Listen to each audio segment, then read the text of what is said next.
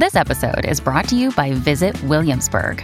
In Williamsburg, Virginia, there's never too much of a good thing. Whether you're a foodie, a golfer, a history buff, a shopaholic, an outdoor enthusiast, or a thrill seeker, you'll find what you came for here and more. So ask yourself, what is it you want? Discover Williamsburg and plan your trip at visitwilliamsburg.com.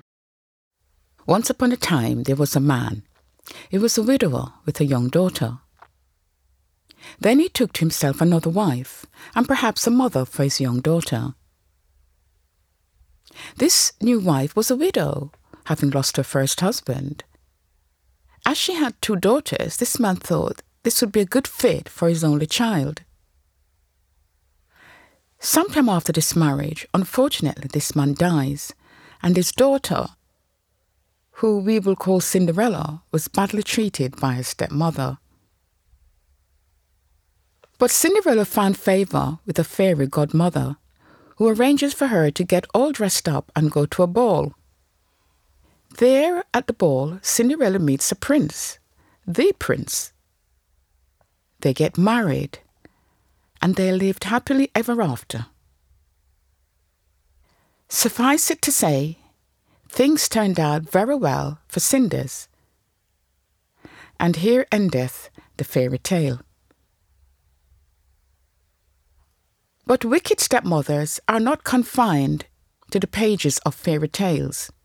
No, they do exist in real life. I am J.A. Lovelock. Welcome to my podcast. In this episode of Behind the Yellow Tape and forthcoming episodes, listen as I consider the cases of four stepmothers who treated their stepchildren very badly with dire and grave consequences. Our first story takes us to Bolton in Greater Manchester. And here we find Henry and Betty Eccles. Henry was a widower.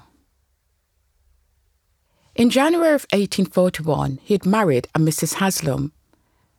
She was also widowed, having lost her husband at a young age. But between them, they had four surviving children. They being William, aged 15, Richard, aged 13, they being Henry's children. They also had two girls, Alice, who was 10 years old, and 9 years old Mary, who were Betty's children. And on the face of it, they looked like a happy family unit in their neat little home in Bolton. Henry was a factory worker and he worked in a factory in Manchester during the week, only coming home at weekends. William and Richard, the two boys, also worked in a factory nearby. The hours were long and the work was hard, but it meant plenty of money was coming in.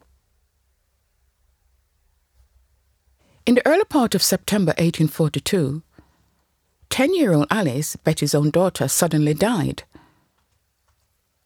A couple of weeks later, 15 year old William, Henry's son, came home for lunch. Betty Eccles gave him some food, which he ate, and then returned to work. However, back at work, William became violently ill. He was sent home. But before he could reach his house, he collapsed and he required the help of a passerby to reach his destination. On reaching home, Betty gave William some tea in the hope of reviving him. That didn't work, because later that evening, on the 26th of September, 15 year old William was dead. The very next day after William's death, Betty went to the factory where he worked to ask for the 50 shillings burial allowance that they gave out to employees.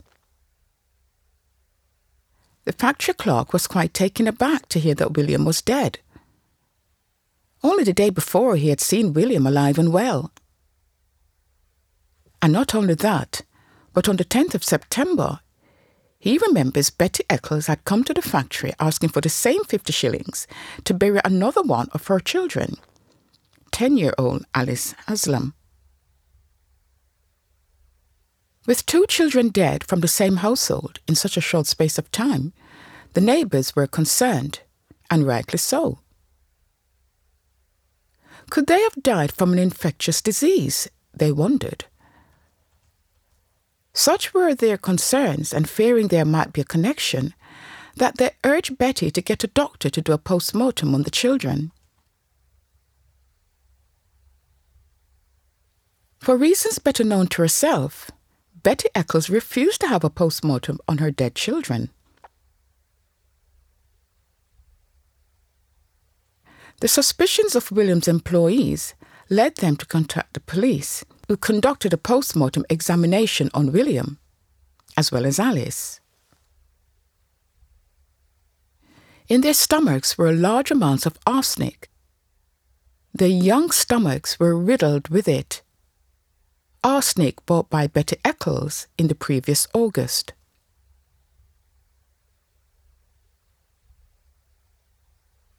No surprise then that Betty was arrested and charged with the murder of her stepson, William Eccles.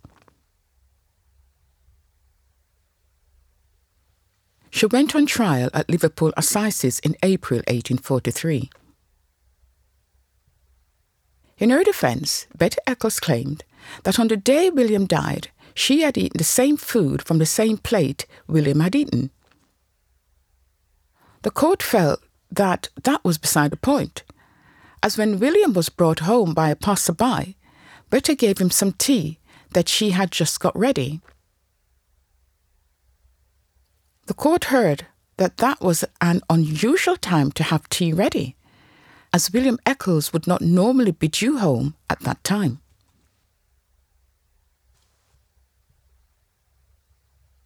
On every piece of accusation, Betty Eccles gave a spirited denial, but all to no avail. She was convicted of the murder of her stepson, William Eccles, and she was sentenced to hang. Why did Betty Eccles kill her stepson? What was the motive? Well, what we now understand and what it seems Betty heard at the time was that the factory where William worked that they would hand out burial allowances of 50 shillings to her from the burial fund if her stepsons died.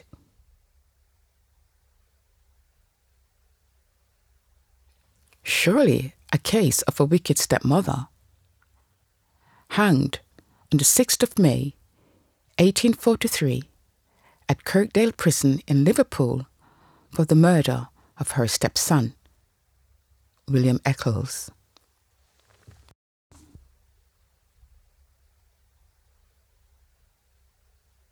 A year after Betty Eccles was executed for the murder of her stepson, William Eccles, another stepson, another William, met his death at the hands of his stepmother.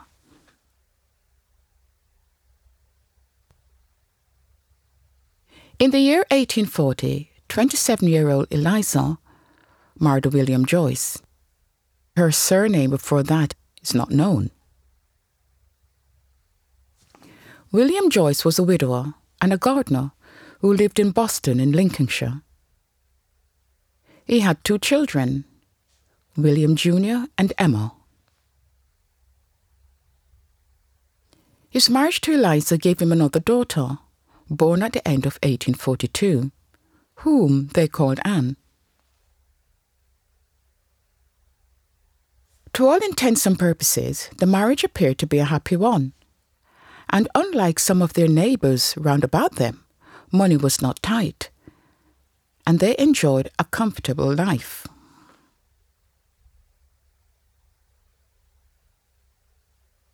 But trouble was on the horizon. In October of 1841, Emma died suddenly, apparently of natural causes.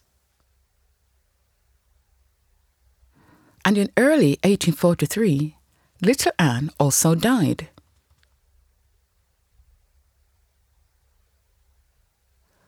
William, who was 15 at the time, started to become unwell. the doctor was sent for, and in September 1842 he treated William. And then William seemed to make a recovery. At the same time that William was ill, Eliza was known to be buying arsenic from a chemist to kill vermins, she said.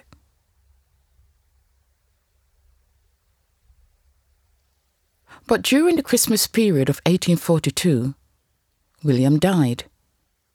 But not before making a sworn statement before the mayor that it was Eliza, his stepmother, who had poisoned him with arsenic.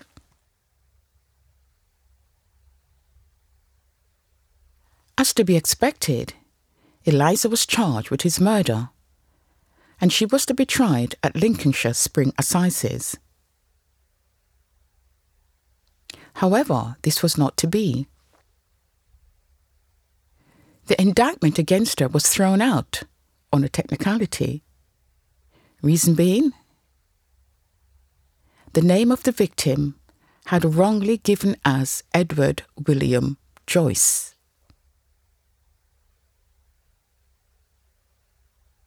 Even though that trial could not go ahead, Eliza was still kept in custody and she remained there until the 18th of July 1843, when she was returned to court to face a charge of attempted murder. At the trial, Eliza claimed that William Jr.'s poisoning was accidental. She said she had spilled some of the arsenic powder on the floor and she had picked it up with a spoon. And later, without washing the spoon, she used the same spoon to give William his medicine. Hmm. Did the jury buy this interesting tale? They sure did. Well, many others wouldn't. She was rather lucky there, methinks. So it could not be proved that William's death could be attributed to the arsenic that Eliza had given him the previous September before his death. And with that, Eliza walks free in the summer of 1843.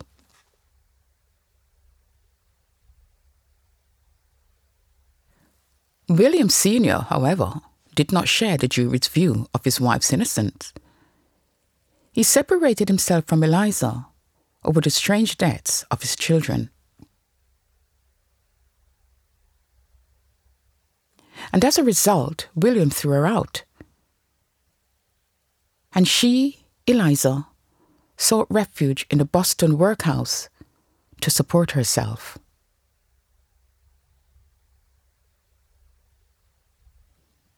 Now, being in the workhouse turned out to be quite a revelatory experience for all concerned.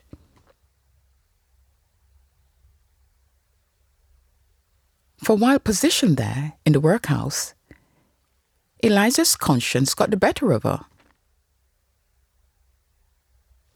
She confessed. She confessed to the overseer of the workhouse, a Mr. Sturdy, that she had indeed poisoned William Jr and that's not all. She also told him that she'd also murdered both Emma and little Anne. Hmm.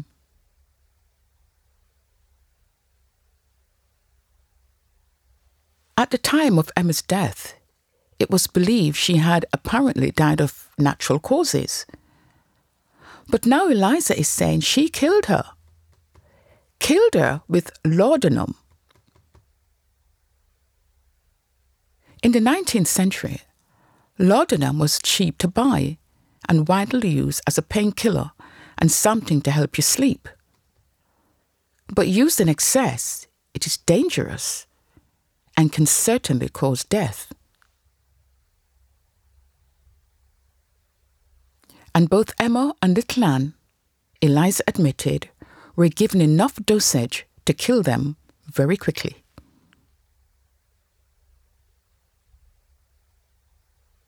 What is interesting is that at the time of Emma and Anne's death, the doctor who attended both girls, a Dr. Ingram, certified that they had died due to convulsions. I shall say nothing further about Dr. Ingram here.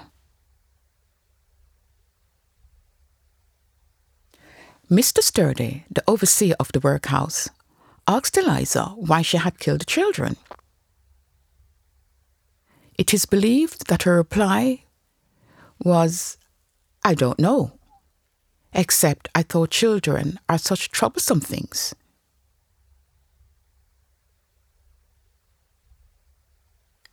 It will come as no surprise then that Eliza was once again arrested. She was committed to Lincoln Castle for her trial. And on the 18th of July 1844, she stood trial at the Assizes Court within the castle grounds.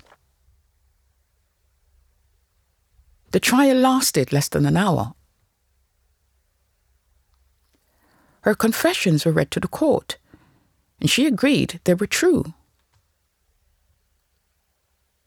This time, there was no escaping the hangman's noose.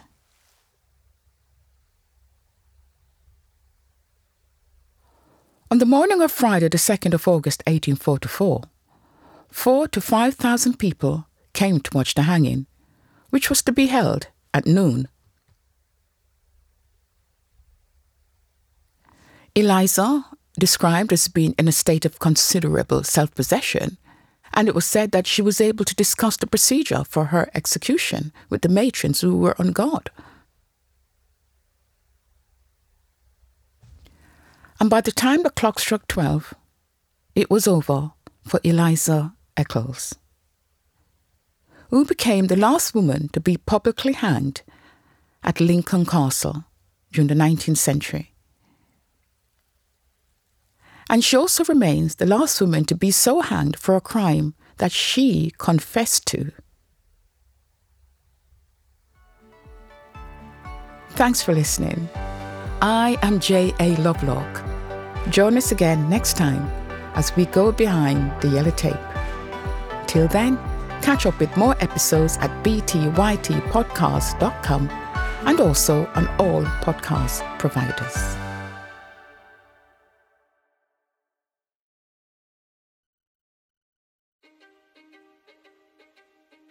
History is complicated. The story of human progress is long, messy, and riddled with controversies big and small. On Conflicted, we dive headfirst into history's most infamous events and contentious figures. We try and untangle the good from the bad, the fact from the fiction, and the monsters from the misunderstood. Was Genghis Khan a murderous butcher or a civic pioneer? Did the Allied powers go too far in firebombing the German city of Dresden at the twilight of World War II? And how did the Marquis de Sade acquire such a sinister reputation? And was any of it true? These are just a few of the tough questions we wrestle with and investigate on Conflicted. So if you love history or just enjoy a good story, please join me, your host, Zach Cornwell, for a fascinating new topic each and every month. Conflicted, a history podcast, is available on Spotify, Apple, or wherever else you get your podcasts. I hope to see you soon.